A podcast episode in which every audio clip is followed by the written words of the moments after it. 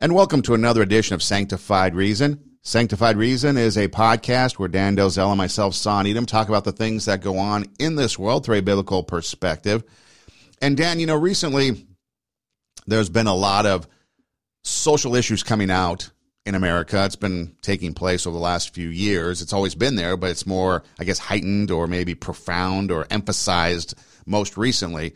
And when you talk about these social issues, whether it's from racism to LGBT to abortion to any other thing, the fundamental underlining experience that people talk about is religion. You know, you can look at it through you can look at the at these issues through the lens of either a political or a religious lens. That's pretty much what it comes down to. And so when you talk about religion, there's so many people out there that claim that they're religious. And I guess if you take and replace religion with spiritual, you probably get a lot more people that say they were spiritual. But when you talk about religions and you talk about Christianity, you talk about, you know, Protestantism, you talk about Catholicism, you know, and then some of the other religions that are out there, you've got a bunch of people that will say they are religious in some factor. But really, when it comes down to it, what is it that they're talking about? What are they identifying, which is a key word these days? What are they identifying as? Are they identifying as someone who's just someone that believes a religion, a higher purpose, a higher calling, a higher power, a higher entity? Or are they talking about the true Christianity, the Bible believing Christianity that, you know, we've known all these years it to be? And so I guess the question is, as you write in the Christian Post, you know, why are so many religious people unconverted? And I thought that might be something that we can talk about here on the program. Yeah, it really is an important topic, Son. And as you say, there are so many millions, if not billions, of religious people in the world. When you take all the world religions, uh, you know, all the smaller religions. Uh, you know, earlier this week, I was offering some Christian literature to an older gentleman, and a nice enough guy, and, and he just his his response was, you know, he he said no thanks. He said I'm affiliated. I'm already affiliated, and and so I assume what he meant by that is, you know, he has a church that he belongs to, um, and so you know, I didn't didn't certainly you know press him on that. But you know, I think for a lot of people, um, being affiliated, uh, having a label, um, you know, maybe having some rituals that you do, um, and, and even you know, for some people, it's it it's it can be um, one type of ritual for one, one type for another, but they consider that their their religion, um, and yet when it comes down to it, you know, Jesus never told anyone you must be religious, uh, but he, he, he did say you must be born again. And so the point of my article, uh, which was uh, why so many religious people remain unconverted, was just simply to point out that there are millions of, of people who go about their their rituals, they go about the religious practices but they have not experienced the miracle of conversion. Um, they've not been born again, redeemed, justified, forgiven, and saved, which happens on the front end of a person's relationship with God.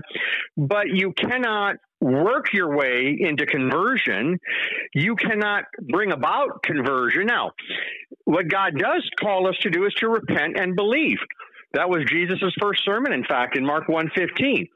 So how does that happen? Well, God works through the preaching of the word. He works through the gospel message when it's shared maybe one-on-one or when somebody's reading it. Uh, God works through the gospel message. Uh, the Holy Spirit convicts a person of sin. They repent of their sin. They turn to God. And what I like to invite people to do, just as an expression of faith in Jesus, is just to say the simple phrase, Wash me, Jesus, with your precious blood as a way of saying to the Lord, you know, Lord, I I believe that you not only died on the cross and you not only rose again 2000 years ago, but I do believe based on the words of scripture that your blood has the power to wash away my sins. And your word tells me that's my greatest need. And and so Jesus, I come to you as a sinner Uh, I turn from my sin. I ask you to wash me, Jesus, with your precious blood. Now, obviously, son, I mean, a person wouldn't have to say that phrase to be forgiven because we're justified through faith. So it's not the the wording of a prayer. Uh, you know, over the years, there's been a lot of focus on the sinner's prayer. You know, uh, and and people prayed the sinner's prayer, which which you know is, is certainly not a bad thing to do. You know, the sinner's prayer is basically you know asking the Lord you know to, to be your savior. Well, that's great. Um, well, one thing that some observers have noted though is there there have been people who've prayed that prayer, and now maybe years later, you know, they're nowhere near a relationship with Christ. So what happened? Well, um, you know, in the Bible, uh, you know, conversion is the beginning of our relationship with God. And, and I would say, son, if it really um, sticks, as it were, um, you know, it's just like with a, a child who's born, you know, um, we celebrate the birth of the child. But we also know that this child's going to have to be fed. You can't just leave the baby alone. You, you, that baby's not going to be able to stay alive unless the, the child is fed and cared for and nurtured. And and so when a person accepts Christ, and you know maybe they pray the sinner's prayer as an expression of their faith in Jesus. Now, uh, maybe they pray, "Wash me, Jesus, with your precious blood." Now, you know, son, we're dealing with something far superior to just religion. Um, you know, religion is about man trying to get to God. But Christianity is about a relationship that God gives us um, through knowing uh, His Son, trusting His Son, uh, trusting the, the triune God, Father, Son, and Holy Spirit. So it, it, it's not religion that God wants us to have. It's a relationship. Now, you know, if somebody likes to use that word religion and I, they say I'm religious and everything and, and they're a, they're a Christian, I mean, fine. I mean, nothing wrong with that word. But the point of my article was just that you can be religious in the way the world defines that, like those religious uh, Jewish leaders that Jesus uh, often addressed, the Pharisees. I mean, he had some very harsh words for them. Um, he Jesus was very tame. I mean, around uh, the people the world considered the biggest sinners, like the tax collectors and the prostitutes and the adulterers. I mean, Jesus never railed against them. Now he called them to repentance and faith, uh, just like he does everyone. But he didn't rail against them, um, but he did rail against the hypocrites. He did rail against those religious leaders who were pretending to be all so devout and, you know, caring about people. And, and, and yet Jesus said, Hey, you know, if you knew my father, you're, you're claiming to know my father. If you really knew him, you would, you would believe in me. But, but the fact that you don't believe in me, um, that just shows you don't know my father. So um, they were religious, son, but they weren't saved, redeemed, justified, born again, and, and, and forgiven. And by the way, um, it's in John 3 that Jesus said, You must be born again. And who was he talking to? None other than a Pharisee by the name of Nicodemus. And he's an interesting one because he came to Jesus at night, uh, but he was a seeker. Uh, that is, he, he wanted to learn more. And, and, and so if a person is open to learning more from God, if they're interested in more than just religion, you know, jumping through the hoops, you know, being affiliated, um, have, you know, getting their check in the box, if they're interested in what God wants us to have, which is a relationship, a living, dynamic, growing relationship with the Lord of the universe, well, then, hey, that's very, very uh, accessible. Um, but it requires repenting of your sin, coming, trusting Christ as Savior, putting your confidence in the cross, as your salvation, not in what you do. And that's why my article addressed the fact that many religious people remain unconverted because many religious people, son, are under the false assumption that their religiosity, their religious deeds, their religion is going to save their soul because they're devout and, and they're, they're jumping through the right religious hoops, etc. Well, none of that washes away even a single sin. Hence the prayer, wash me, Jesus, with your precious blood, because the blood of Jesus can do what religion can't even begin to do. You know, Dan, there's a few things that I think that have contributed to where we are today with the uh, the church and Christianity. And when you talk about false prophets, you know, leading hordes of unsuspecting people astray, there's there's a lot of people that will, if you say something in the name of God, or in the name of Jesus or in the name of Christianity, they automatically accept it and believe it without question. I've been always taught from an early age and encourage people to question everything. Question what the pastor's saying. You know, you don't right. have to be vigil. Uh, I mean, you don't have to be a vigilante about it, but you know, you should not just accept anything that's said on the face value. You should check it with scripture. And the more you know right. scripture, then the easier it becomes to check it because you don't have to sit there and research all the time. But anyways, so you should always check everything that's being said. But a lot of people just genuinely accept it. And I think that's what happens when we get into kind of this false teaching, leading people away, or you got things like prosperity gospel, you got gospel light. And one of the things in my experience was this. Okay, so Bill Hybels came out with Willow Creek Church.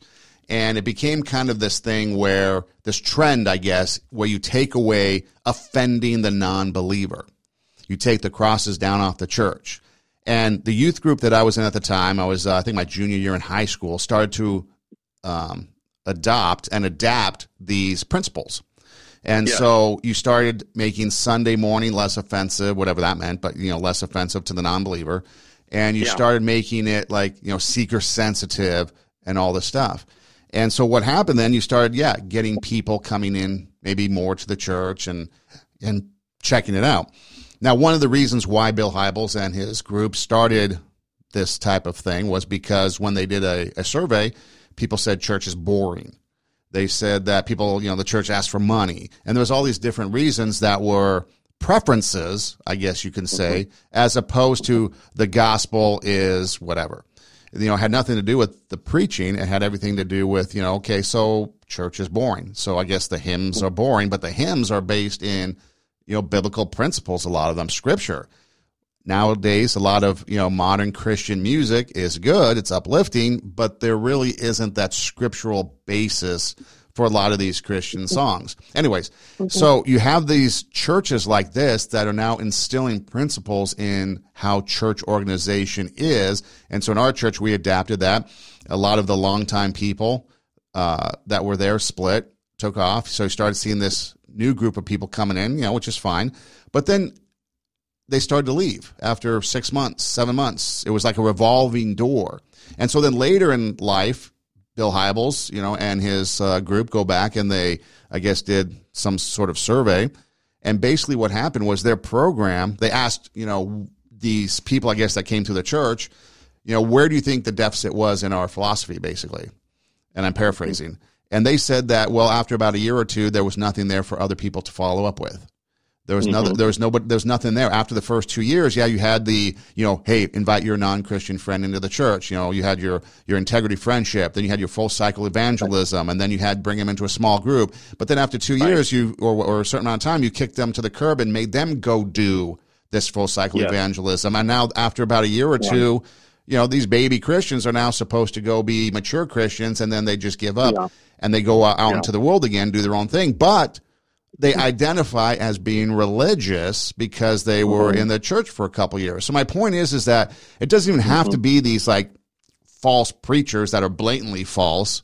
It right. could be like a misunderstanding of delivering scripture and gospel to people and just mm-hmm. the slightest twitch. I mean, I've said it many times. You've got people where you Bible says Jesus said, I am the way, the truth, and the life. No man comes to the Father but by me. Hey, is there other ways to, to God besides Jesus? Oh, yeah, there is. And then they list off all these things, and that's not even what the Bible says, not even what Jesus says. Right.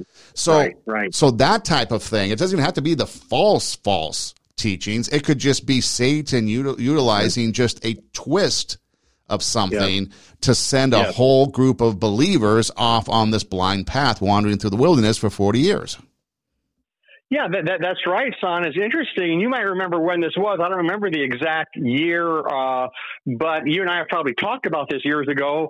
Um, you know, Bill Hybels would later go on to basically say, you know, I think we we kind of got discipleship wrong. You know, we focused so much on making worship services, you know, seeker sensitive that. Um, we didn't really take people deep enough in the word. Now, you know, take for example, son, compare um, having every Sunday be like an evangelistic, you know, uh, event for the lost. And, and, hey, I'm all for reaching the lost, and, and, even on Sunday mornings, reaching any lost people. Where there obviously, uh, I mean, there's such a need for that.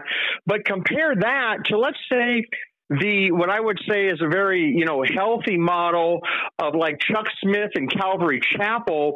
Uh, now Chuck Smith has gone on to heaven, but where where, where he would preach through the Bible, um, you know, and, and I forget how many times seven eight maybe that he preached through the Bible over decades of, of preaching, but but every every time they, they they came together for worship, I mean they're just preaching out of the Word, and that's going to feed feed the, the the sheep, but it's also going to reach lost people. But you're going to you're going to help people to grow then and and avert that problem that you mentioned about you know people would go through a few programs you know maybe there at Willow Creek but then it's like what do you really have to hang your hat on um, if you're not growing in the word? And it's just kind of just this you know like evangelistic rally every Sunday. Well um, what's interesting to me as well on that song is uh, I'll, I'll, never forget that um, a well-known preacher, and, and, I like him as far as you know, he he, he preaches the gospel. And uh, Andy Stanley, who's the son of Charles Stanley, a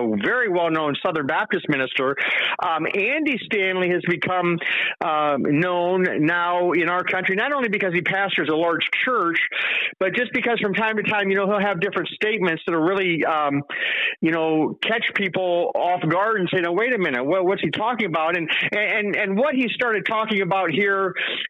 two or three years ago was he was really trying to downplay the Old Testament and and really just almost trying to make it sound like you know all we really need today is the New Testament. And, and my guess is, son, it's because maybe he was hearing from you know skeptics of Christianity that you know we're not going to believe in a God who who uh, did some of the things that God did in the Old Testament. Okay, so you got skeptics that aren't comfortable with that, and obviously they wouldn't be comfortable with what God you know did to His own Son done uh, for our salvation, you know. But I mean, you know, so so you can try to cater to the skeptics, but I'll, I'll never, um, I'll never forget though. You know, Andy Stanley was sharing how uh, he'd been like a youth pastor at his dad's uh, in that ministry there at uh, I want to say First Baptist in Atlanta, and and I think maybe he had maybe there were a couple hundred youth that he was ministering to, but but believe it or not, son, he went to a uh, a church conference in Chicago at Willow Creek, and he said it just completely changed uh, the way he looked at ministry. In fact, I'll never forget. You know, he he made the statement, "It wrecked me." It wrecked me. And he meant that in a very positive way. He meant it wrecked me from thinking about the old way of, of doing church where you just maybe preach the Bible, um, you know, cover to cover, um, Old Testament, New Testament, feed the, feed the, the sheep, you know, that way. And I think what he discovered is that, hey, there is a way to try to get more people in the door. Um, if, if you can have this theater seating and theater experience and you downplay certain things um, and you emphasize much more user friendly, you know, and, and topics that are very, you know, practical on a, on a human interest level. And and to that I would say, you know, there's no book more practical than the Bible, no book more helpful than the Bible.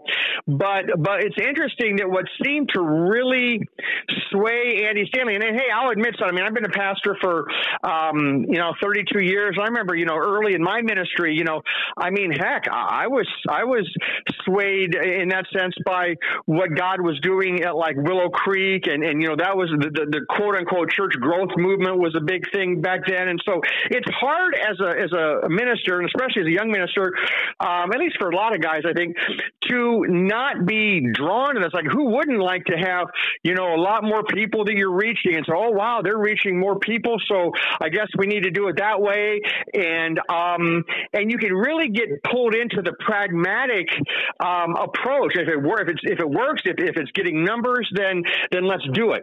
And and that's what I think Andy Stanley meant when he says it wrecked me. But but I would just simply say, Son, that um, I think what people have seen, though, just like with, with Bill Hybels, you know, coming out later in his ministry and saying, hey, you know, we, we, we really didn't uh, approach discipleship from a very biblical perspective. Um, um, and again, I don't want, I'm not saying that's word for word on how he said it, but that's the sense I think a lot of people heard when he, he, he basically more or less repented of, of, of the way that they tried to, um, you know, do church, okay, if you will. Um, but, but what's interesting with Andy Stanley is, is that by him saying it wrecked me, he didn't seem at all bothered when he started coming out a few years ago with like, hey, downplay the Old Testament, you know, uh, we really just need the words of Jesus today. Um, and, and, he, and he didn't seem to see the disconnect on, on how the Old Testament is foundational to the New Testament, how the Old Covenant is foundational to the New Covenant, how the God of the Old Testament is the God of the New Testament, how, how, how the God who in the Old Testament seemed to have a lot more wrath uh, than the God in the New Testament who seems to have a lot more love. It's the same God. Um, it's just different aspects of God. Um, and and and if, if you don't see the wrath of God in what Jesus endured on the cross for our sin, then you don't understand just how much God hates sin to the to the point that it has to be paid for one way or the other. Um, and, and if you don't read the New Testament literally, and, you don't take heaven and hell seriously, then you're going to assume, oh, Jesus is just all lovey dovey, um, no wrath whatsoever. And the God of the Old Testament is angry and, and wrathful. And, and so I suspect that unbiblical um, narrative, uh, which is completely not what the Bible is, is, teaching, I suspect that's what maybe led Andy Stanley to want to start downplaying the, New, uh, the Old Testament. But I'll just leave it at this, son. Um, there were plenty of uh, knowledgeable Christians, you know, leaders and others who just said, "Hey, you know, um, this is not this is not accurate." Uh, you know, what Andy Stanley's saying about the Old Testament, don't believe it. That, that that's not the, the perspective you need to have. You can preach the Old Testament with just as much authority and conviction and and gratefulness to God as you can. I mean, in fact, son, I mean, th- this Sunday I'll be on my uh, fifth and final message going through the book of Jonah, and oh my goodness, I mean, there is so much in the Old Testament. Um, you know, those 39 books uh, and, and, the 27 books of the New Testament. You know, it's not that some are better than the other or some are more inspired than the other. But but I just go into all that to say that I think this pragmatic approach um, that it, it, basically evolved out of what you're describing there, Son, as um, people who um, you know they, they wanted to maybe maybe you know they wanted to do something good, which, by the way, I have no doubt that Bill Hybels' motives, um, at least early on, and hopefully for most or all of his ministry, was to reach, you know, he wanted to reach souls for Christ. I have no doubt about that. But I, I think the methodology that he got pulled into and then kind of became known for, and then, you know, you have Andy Stanley as one of his disciples, if you will, and, and others who have, you know, seeker sensitive, seeker sensitive, seeker sensitive, to, to the point where, son, it looks very different than, let's say, like if you were to go to a Calvary Chapel service or or any Christian worship service where the Bible is being taught, you're like, wait a minute, you know why why do they teach the Bible every Sunday with such thorough, um, you know, such a thorough teaching? Whereas I go to this other church, it's very light. You know, it's like Christianity light. Um, they, they they they they don't seem to want to offend anybody. They don't they don't mention sin very much. They they don't, certainly don't mention hell. Um, they don't really tell you what you you, you need to do to, to stop sinning. Um, it's just all kind of you know 10 steps on how to have a better marriage or five steps on how to have better finances or or whatever and nothing against that in itself but if you're not preaching the word and coming from the word if you're just preaching moral lessons or or um you know, I know Joel Osteen is well known for saying, you know, you can have your best life now. Well, um, in many respects, yes. But in other respects, no. Not if you're in a country where you're being persecuted because you're a Christian. How is that your how is that better than than what heaven's going to be? You know what you know why would you tell people they can have their best life now when the Bible says everyone who wants to live a, a godly life in Christ Jesus will be persecuted? Now again, I'm not trying to throw Joel Osteen under the bus here or say that he's not a Christian. Um, you know, but I, but I'll say that that um, you you you've got some messengers out there who want to go very, very light on sin. Uh, or uh, I actually wrote an article one time, son, you might remember, it, but years ago entitled "Why Joel Osteen Should Preach on Hell." Um, and and you know the point of the article was just, hey, you know, uh, it can't just all be um, you know, a bed of roses. It can't just all be the, the fluff. It can't just all be the, oh, you know, God wants you to have your best life now. And, and if you're not, then just believe God for that promotion. I mean, a lot of his talk is, you know, getting the next job promotion, getting this, getting that. Well, I mean, okay, but, you know, if you preach the word, you're going to get much deeper teaching and, and it's going to be grounded in the word. It's not really going to have to do with whether God gives you that next job promotion or not. It's going to have to do with whether I'm growing growing in the Lord, whether I'm growing in faith, and where I'm not, uh, the Word's going to challenge me. It's going to convict me. Um, so, yeah, I think you hit it spot on there, son, with uh, um, yeah, that, that, whole seeker sensitive uh, approach. Um, and again, I don't want to throw Bill Hybels under the bus. I, I certainly have no doubt he's a believer in Jesus. Uh, he has he, he's had zeal to win the lost. Um, but you know, any of us, son, our, our zeal can can kind of lead us off into directions that maybe maybe are not wholesome. Um, you know, they, they said with Jim and Tammy Faye Bakker, you know, when they started their whole thing, that that their motives were very, you know, they they seemed to be humble and they didn't want to be these big television stars. Well, you know, we saw how that went off the rails. You know, so any of us are susceptible to that, and if we're not careful, um, we'll find that a very humble, noble desire to reach souls for Christ, we might be led astray away from a biblically grounded ministry if we're not careful. Yeah, you see, that's why two things. First, um, I think it's also just to wrap up the the subtleties of like a Bill Hybels type situation. Yeah, I don't think the intent was there. They obviously had good intentions. The church that I was at when they went to the change had good intentions. They didn't. They just did not realize the full ramifications of kind of chasing away. Because again, if you're a, if you're a lifelong Christian and you go to a church and you're there Sunday mornings, and then all of a sudden you are starting to learn elementary level Sunday school lessons, and you're in high school because you've got a bunch of new Christians coming in. Now all of a sudden you're not being fed, therefore you're going to leave and go find something that's going to satisfy the soul, right? Um, mm-hmm. And so then you're left with just a, a bunch of new believers. Well, then eventually I think that system kind of collapses. But also the subtleties of, you know, people putting the scriptures and stuff up on the screen. Nothing wrong with that, but then it got people not bringing their Bibles. And then whatever version of scripture that they use, and some went to the message, you know, the message uh, Bible and started using that, which I thought was, you know, probably something that we shouldn't have done. Anyway, so you got these little subtleties that has taken the responsibility off of the individual and put it on the pastor, the church, whomever. You had youth pa- uh, music uh, people, you know, the music ministers start writing their own songs. Okay, nothing wrong with that. But the next thing you know, they're hawking their CDs at the Bible bookstore after school. I mean, after church service. Right. Um, so right. you have some things, which leads me to say this. You mentioned Tammy Faye, you know, Paul and Jan Crouch. They were that way from TBN. Um, yes. When I was doing a religious talk show where we met in the Frank Sontag show, we've talked about it many times.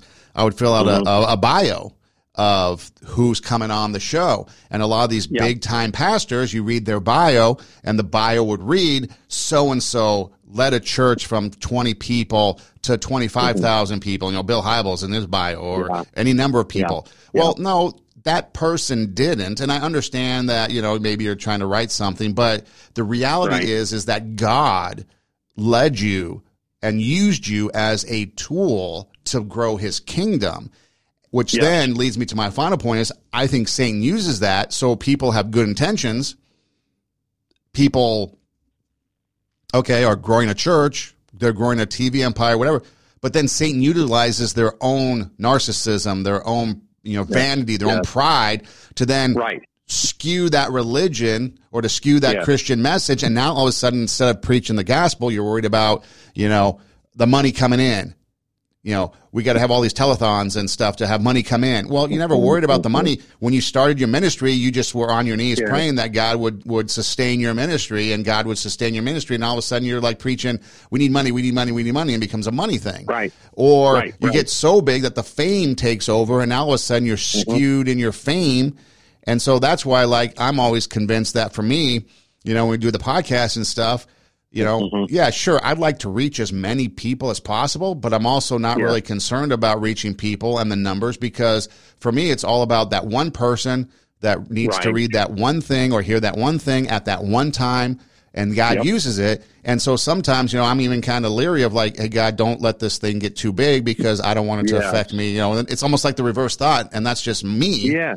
because because I Amen. because I know if I got big, then I would start making decisions and doing things based on Yes. okay, what can I do now to get more listeners? What can I do instead of just realizing that you know Yeah. I'm just going to preach gospel as best I Yeah. can and use this as best I can and use you as best I can so that we can just spread Mm-hmm. the message and then allow God to let whomever needs to hear it at whatever time for whatever reason and then just leave it at that.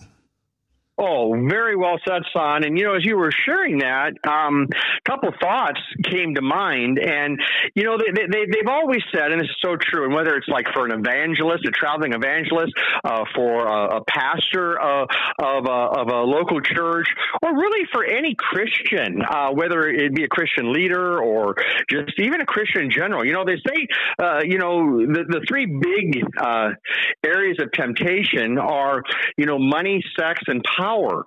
Um, so there'll be um, uh, temptations to. Um, you know, focus on money and, and, and get more money or some sexual temptations uh, that um, will stir up those desires and, and uh, tempt a person in that direction or power, you know, fame. Um, and, and you think about all three of those. Um, you know, we, we've talked on the podcast about the, uh, the prosperity preachers and how people like Kenneth Copeland, they're just enticing people to chase after riches. And so he flaunts his jets, private jets and mansion and everything else, you know. But but here's here's the thing though, Son, that, that, that he doesn't realize, okay? Um, just because he hungers and I would even say lust after those material things that he justifies because as he reads the Bible under the old covenant, if it was good enough for Abraham, God certainly wants me to have it today. And and and so he he uh, wrongly assumes that that's what God wants believers to have today, even though the Bible is very very clear that God warns against uh, a love of money and a love of wealth and and um, you know like the the proverb wealth is worthless in the day of wrath and and whoever loves money never has money enough and um and and everyone who who seeks to be rich falls into temptation and a trap. I mean so all of these things they ignore. But that's one one of those big three uh, money sex and power. So you got you got preachers out there um who maybe he started out son just preaching the gospel. I haven't really researched you know kenneth copeland's beginnings. Um there's a lot of bad theology we could talk about there uh, uh, among other things. You know he teaches that jesus was born again in hell. I mean, we could talk, we could a whole podcast on why that is just so uh, diabolical. But anyway, um, so you got you got the money thing, uh, and then I would say you you've got the the, the power thing. Um, you know, so so we talk about like the seeker sensitive churches. We, we we talk about you know um, you know Andy Stanley said, well, it wrecked me. Well, you know what wrecked him? Uh, he's using that in a good a good way. Is that well, I had no idea that um, a church could get that large and could reach that many people. Um, and and so you you start then I think to um, to fall into doing things that will make it grow, whether they're grounded in scripture or not. And what's interesting, Son, is this, and this is what Kenneth Copeland doesn't understand, and and maybe Bill Hybels has a better handle handle on this now than maybe he would have years ago. And I can't say, you know, I've got some perfect handle on it, uh, but but I'll just say this: um, Kenneth Copeland doesn't seem to understand understand, on that I mean, most Christians would not be able to handle uh, great wealth without it ruining their faith. And so, why do you think God says, um, you know, you cannot uh, love both God and money? Um, so he doesn't seem to understand that, nor does he seem to care uh, if, if, a person is loving wealth, uh, because he's not grounded in biblical theology, and he doesn't see the danger because he's been enticed by it, because he's in love with it, because he's zealous for it. He's preaching it as though it's Bible truth, and it's not. It's not what God wants. So, so even if um, that were to come to a lot of his followers, which it doesn't, um, who's to say, son, that wouldn't be a terrible thing for them? Just like you mentioned a moment ago. Why, why it's like, well, Lord, I'm not sure, you know, boy, if you ever were to, you know, bless with, you know, just hundreds or even thousands of, of listeners or responses to the podcast, I mean, Lord, I, the last thing I'd ever want is for that to change my attitude or my approach or my mentality or my faith or anything like that because, because you're very self-aware, son, that, that in these, in these bodies that we're in, uh, with, with temptation and all, um, we're susceptible to pride. We're susceptible to these things. So we have to be extremely careful. Um, and I would say that with maybe like the Jim and Tammy Bakkers of the world, um, you know, they, they, got caught off guard by all the fame. And, and, and, and I'm sure it led them to do things that, um, you know, they, they're, they're, they're not proud of now. But so, so you've got people going off on the money angle and then preaching money. You guys should have money. And they don't even realize how, how deadly that would be for their listeners. You got people preaching, you should have a huge church because look at Willow Creek. But they don't realize that, um, you know, for, for, for many pastors, um, you know, that, you know, many pastors, we, we would not be ready or able or gifted or called to um, may, maybe be, you know, like a, a, a senior pastor of Bill Hybels Church. Um, you know, how, how, many could, could do that without it going to their head or, or could do so in a way that would be um, beneficial to the people? Because, I mean, even Willow Creek itself, okay, it's like if, if that's the model, um, I mean, they eventually came out and said that, you know, hey, this isn't really the, the best model. So I've kind of wondered, Son, if, um, you know, if, if we didn't just have, say, churches with 50 or 100 or 200 people in attendance, but they were biblically grounded, not to say there aren't some wonderful larger churches, because there are. Uh, and again, even with like the Calvary Chapel that I mentioned, I mean, there are a few in, in their uh, association uh, that have thousands of attenders, but, but those are, those are more the exception. Um, you know, those are much more the exception. But um, I, what, I, what I'm saying is that it's not intended. You know, everybody's not going to be a Billy Graham. There's one Billy Graham. Every every pastor is not going to pastor a huge megachurch. You know, nor nor would that be best for the pastor or the people. Um, every Christian is not going to have the kind of wealth that Kenneth Copeland has, nor should they. They're not ready. They wouldn't be able to handle it. It would destroy their faith. And Kenneth Copeland doesn't know this. And the last thing I'll say, Son, is those who are driven by their their unbiblical views of sexuality so you got money, sex, and power. What happens? They start preaching sexual immorality as though it's no longer sin. And we see this in those mainline denominations and those other you know, just quote unquote progressive churches that now have have uh, have said now you, you can engage in um, say, for example, um, homosexuality, and it's no longer sinful. We can have a gay marriage and call it marriage, um, uh, even though that's not what the Bible defines as marriage.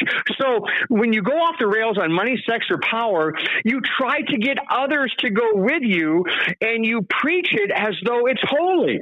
You preach it as though it's biblical. You preach as though God wants it. And I'll, and I'll give one more example, son. We see this in the culture today with people who are preaching pushing transgender ideology.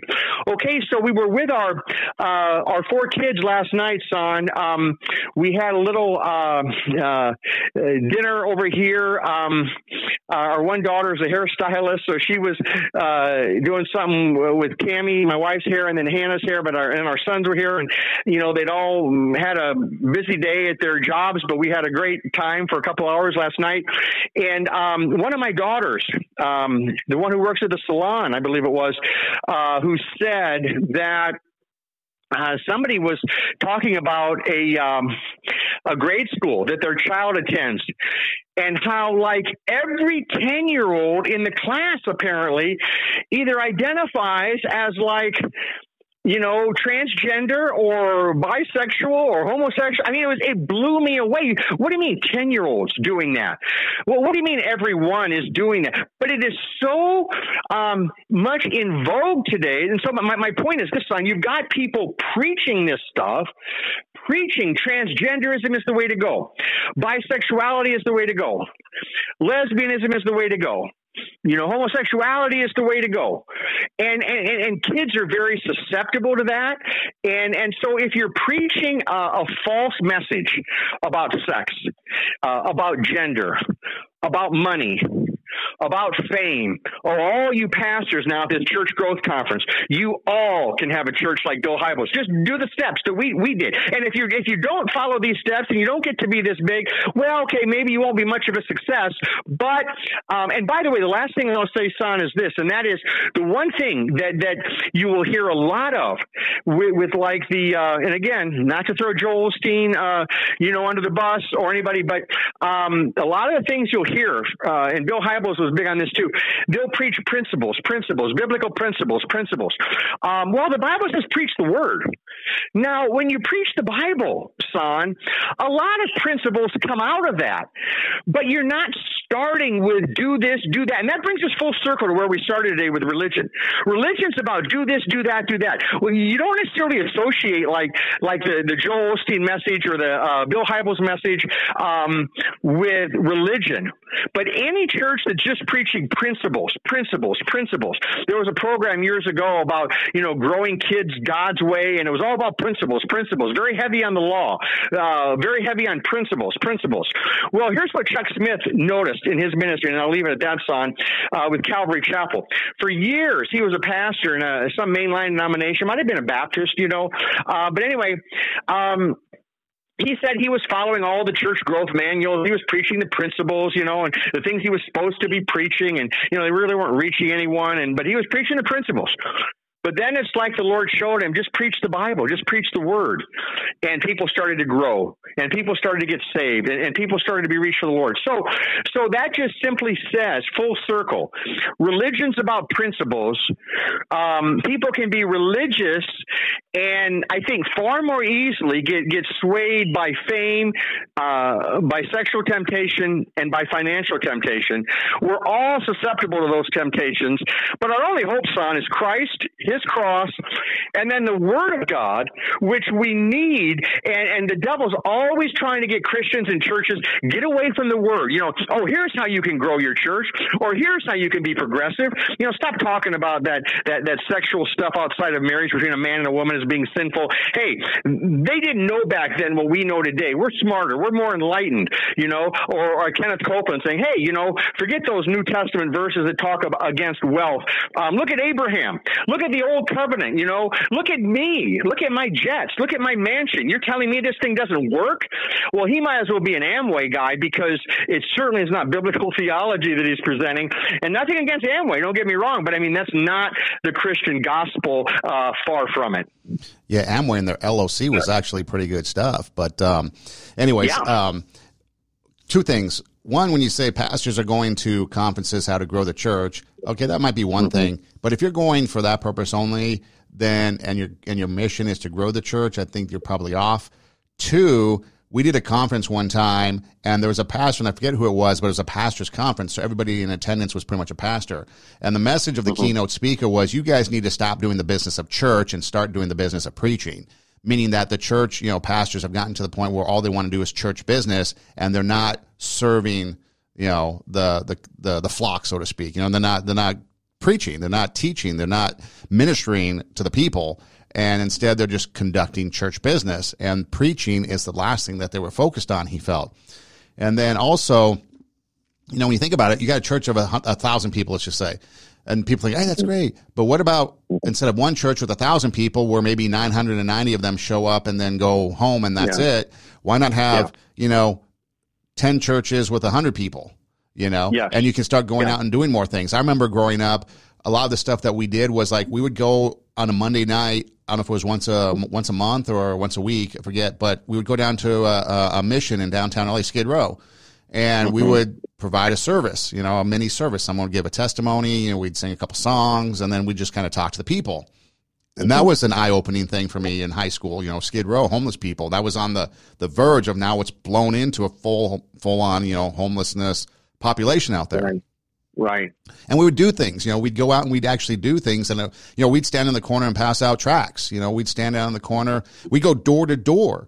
You know, some of these yeah. things, and it's not patting myself on the back. It's just that we've gotten away from yeah. that type of thing. And, and, you know, sometimes yeah. going door to door might not be the wisest thing because of today's, sure. you know, you know, and, and the environment today. But the point is, right. the emphasis was on going out and meeting the people like Jesus did versus right. trying to wrangle people to come to you. It was go meet the people where they're at. And then That's the other right. thing too is, um, as we, as you're talking about that, you know, these influences and stuff, I want to get your thoughts on, you know, social media because there's a lot of people, mm-hmm. you, you know, you mentioned your daughter talking about all these kids being transgendered and yeah. identifying. Yeah, yeah. You know, it's yeah. become so prevalent on social media. It's become so yeah. open. And some of these people that are promoting it, they're young people and they don't even know what they're talking about. So it's kind of like the religious thing. It's kind of like someone like, you know, talking about, whatever in in leading people astray when it comes to you know theology, biblical theology. Now you've got mm-hmm. these people and these different ideologies and leading people astray. You've got people who've never had an abortion telling people you should have an abortion, you feel good about it, and then they go out and have an abortion and they realize it's the most horrible snake I've ever made. The worst thing you can go through, not only physically. Uh, with right. all the physical stuff and the mental stuff and everything like that, but you're telling, but people that have never done it or experienced it are telling people to do that you know and got, that's right and so you've got this influence you know and you've got these these clubs before and after school where kids are getting their fingernails painted and all this stuff and it's mm. the little things that are being put in there and people oh that's yeah. cute whatever but no it's it's people being influenced from social media because now there's a mass messaging that can be put out. People are accepting it because they lack a biblical foundation in what their belief system says. And so they push it on other people. And I think some of it from the source is intentional, but along the way, I think there's a lot of unintentional people that are being influenced that Satan is utilizing this message through social media and the influence to then turn yeah. around and push yeah. it on even younger people where you get 10 year olds now identifying as transgendered or whatever. Well, that's exactly right, Son. Uh, you know, back in 2019, I, I wrote an article entitled "Will America's Public Grade Schools Become Transgender Mills?" And and that was a concern for many of us uh, three years ago. It's even more of a concern today. Um, you know, we are seeing this before our very eyes. These impressionable minds that are being um, told lies that if they have some gender confusion, that the best thing to do is to take um, you know this this hormone therapy. You know, suppress your hormones. We can help to get some hormonal changes going on, and then we're going to start working toward a radical surgery to alter your body, and that's going to supposedly make you be fulfilled. Uh, whereas in days past, on um, what wisdom would have led parents to do is to just be patient with their their little girl who likes being a tomboy or their little boy who may have some feminine things um, that you know maybe he likes to play with dolls or something like this. You know, today there's this mad rush. Oh, transgender. You know, we need to change uh, your gender, uh, which is just totally science fiction and a wicked, abusive thing to do to any child. Um, uh, but back in the day, you know, you would just um, not not not get uh, you know all flustered about it, and then uh, the vast majority uh, of those kids would, would grow out of that little phase. You know, uh, my, my, my daughter mentioned here in the last week, a few days ago, I guess, on some customer came walking into the shop uh, and announced rather loudly with excitement about this friend who had just had, and I'll just say, her upper anatomy uh, chopped off and she's celebrating this. It's like, wow, you know, I, am so excited. My friend now, who's, uh, you know, transgendering, um, and and and you know, this is just unbelievable, son. And, and yet there are more and more stories of people who are, are are coming out and saying, why did I, why did I do that? Why did I give into that? Why didn't somebody give me wise counsel? You know, they did a they did a study years ago. I believe it was in Sweden, and very extensive study with a, a lot of transgender individuals, and and they found that the suicide rate was like 300 percent uh, higher than just the um, you know the average population. So um, not only does it not bring peace when you alter your mind and your body to fit um, some confusion that you're having, um, but it really just sets you up for despair. Um, uh, you know, people who've, who've uh, had these radical surgeries now, son, they can't go back and undo what they've done. It's just tragic. And, and then the worst of it really is, is when you see educators or even parents that are uh, promoting this kind of abuse with their gender confused child, uh, either at home or in the school. So um, it, it is truly a very, very sad thing that is happening, a tragic thing uh, that is happening. And, and, if we don't speak the truth in love on this issue, um, then I think we're being negligent. Um, just like over the years, many uh, many Christians and many others who who are aware of, of the fact that abortion, you know, is taking a human life have spoken out on that issue. Um, and now, thankfully, after, you know, 50 years of, of just the unthinkable going on in America, um, you know, the Supreme Court made a, a, wise decision. But, but you certainly see um, how rabid uh, people are about this. And, and they need prayer. They need, um, they need the Lord. Um, we're all sinners. You know, we're all sinners. We all need the Lord. But yeah, it's uh, there's a lot of spiritual warfare going on in America, son. A lot of light and darkness.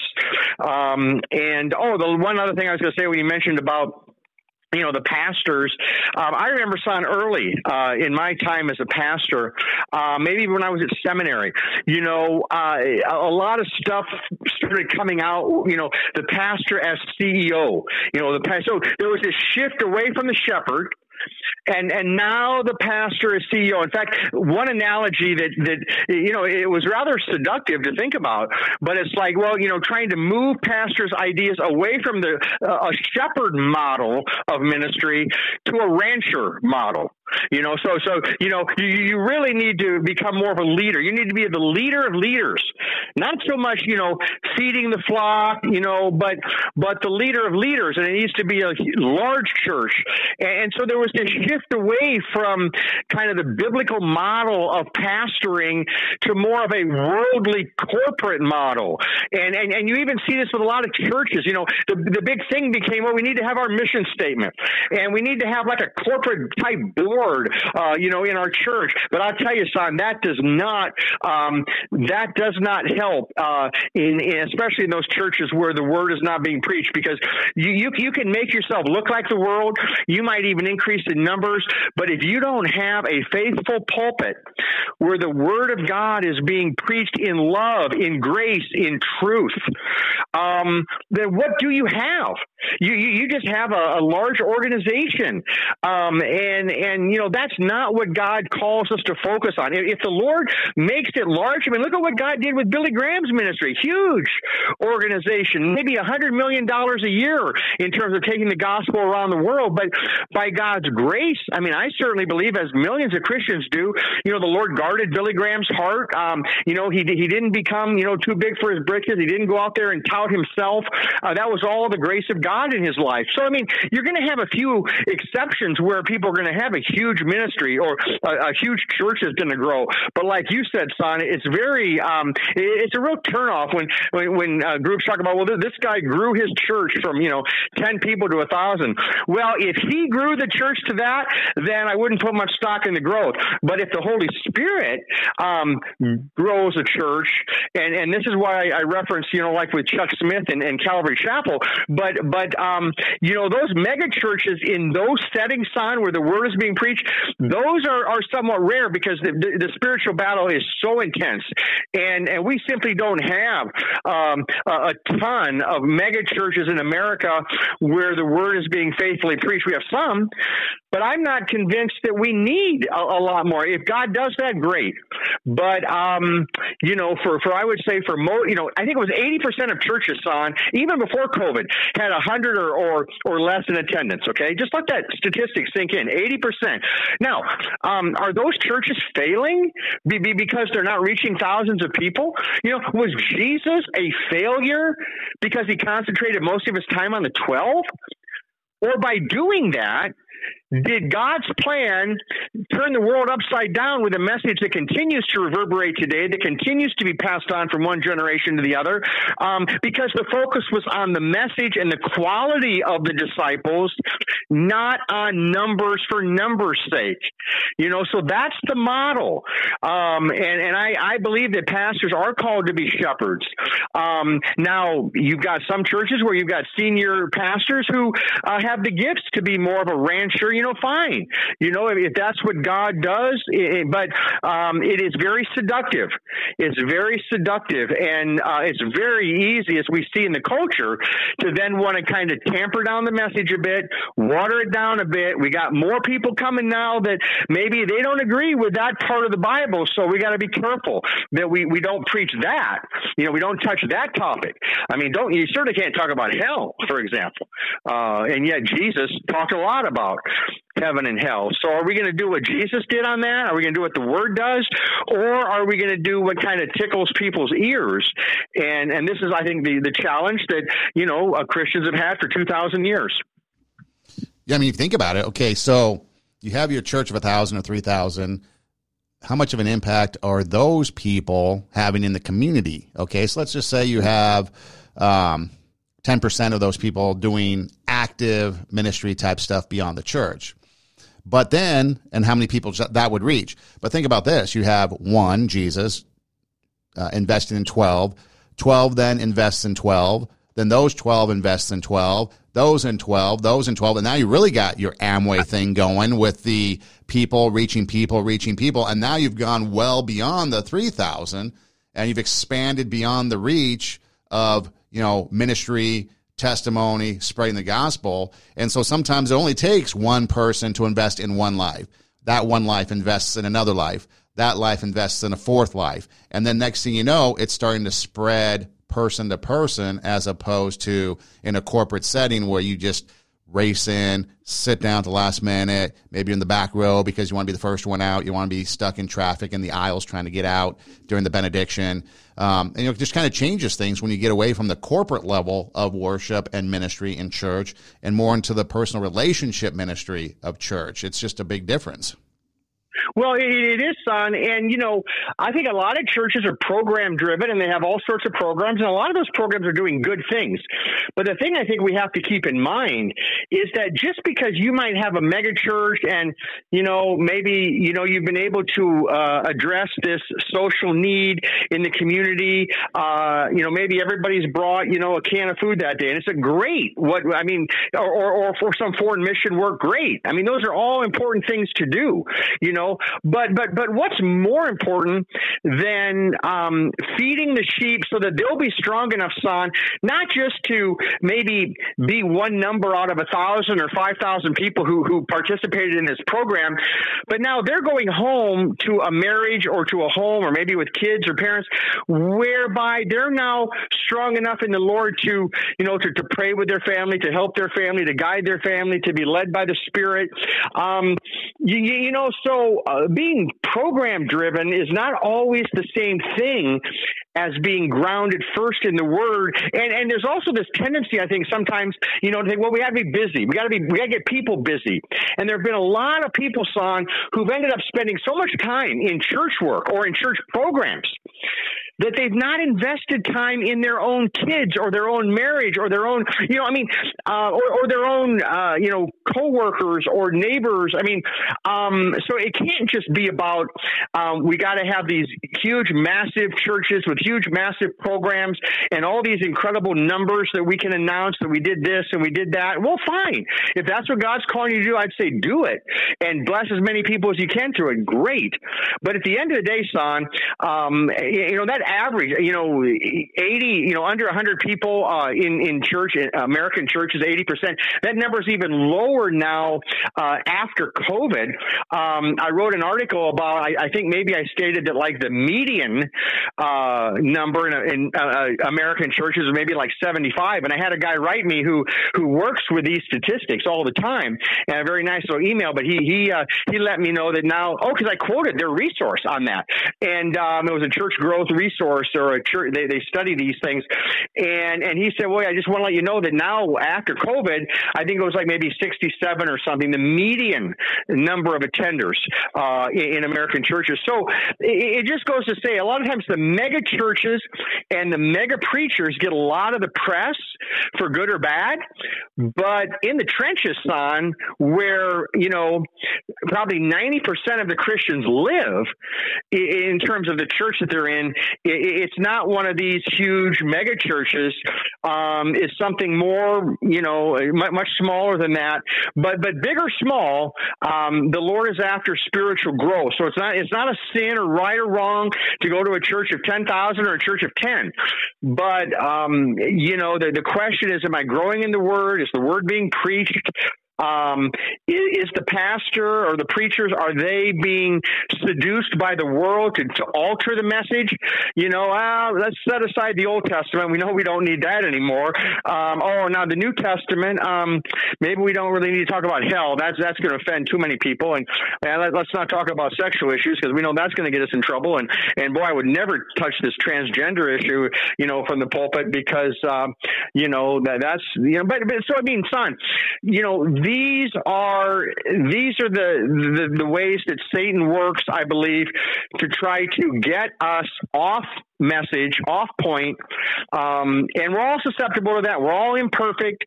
And, you know, even some of these names that we've mentioned today, whether it be Bill Hybels or Joel Osteen or, you know, some of these, Andy Stanley, I mean, there have been a lot of people helped through those, uh, uh, through what those men have delivered.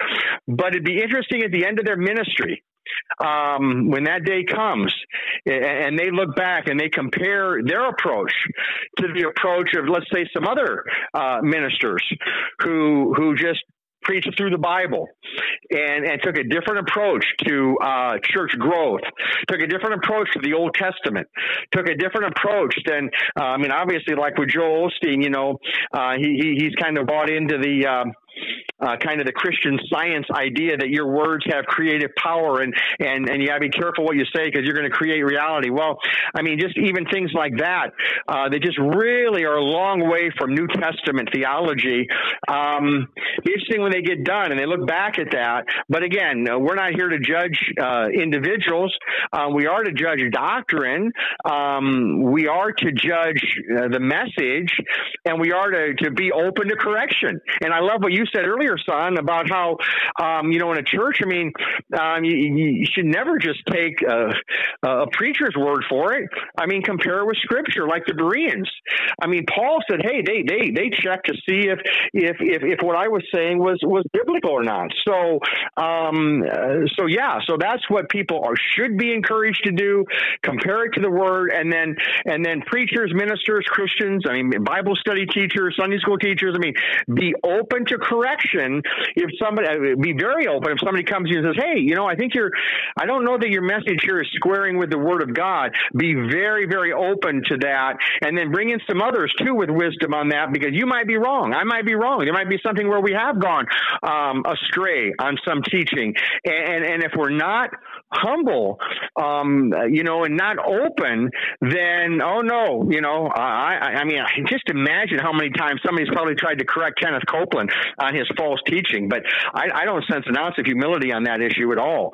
Um, he seems as, as determined as ever to try to get people to chase after money, even though Jesus did pretty much the opposite of that. So, um, you know, some people just don't seem willing to learn, even though I'm sure. Uh, I mean, he, he pretty much insulates himself, I think, from from you know quote unquote critics. You know, got to be careful when you're not willing to listen to any of your critics. It's like, wait a minute, you know, maybe some of those critics have got something you need to hear. So, um, so anyway, son, yeah, just a great discussion today. Yeah, Dan Delzell, we appreciate it. We thank you for your time. Um, it's definitely, um, like I said, if it's the Bible doesn't back it, then it's probably the devil whispering in your ear because everything can be, if it can't be backed by the Bible, then you should definitely question it. And um, sometimes, you know, might just take a, um, I know I've done it several times where I've emailed or reached out to a pastor um, or somebody that was speaking at a church and wanted some clarification. And it was either just kind of a misunderstanding or he didn't communicate his point um, you know, whatever the case may be. And sometimes it was blatant, like this is what they believe. Okay, I'm out of here. You know, I've left churches because of it. Um, but anyway, so um, sometimes you know, communication can be key when you're trying to resolve these things. But again, when it comes down to it, if it's not in the Bible, then perhaps it's something that we shouldn't uh, be listening to. But anyways, Dan, we appreciate it. We thank you uh, as always, and we look forward to our uh, next visit, God willing. Well, absolutely, son. I look forward to that as well. And thank you today again for just tackling such an important topic. It's just a joy to be along, uh, be along on the ride here with you. For Dan Delzell, I'm Son Edom. This is Sanctified Reason. We'd like to uh, thank you for listening. You can find more of our episodes at uh, radiowarp.com. That's radio, W A R P, radiowarp.com. Just click on the uh, Sanctified Reason icon logo, and it'll take us to our uh, take you to the uh, show page that has all the shows that we've done, and you can listen to other episodes. And um, you know, if you want, tell a friend, and maybe somebody out there needs to hear it. Maybe they're that one person at that one time that needs to hear that one thing that's said on the show. And uh, again, thanks for listening. Do tell a friend, and until next time, God bless.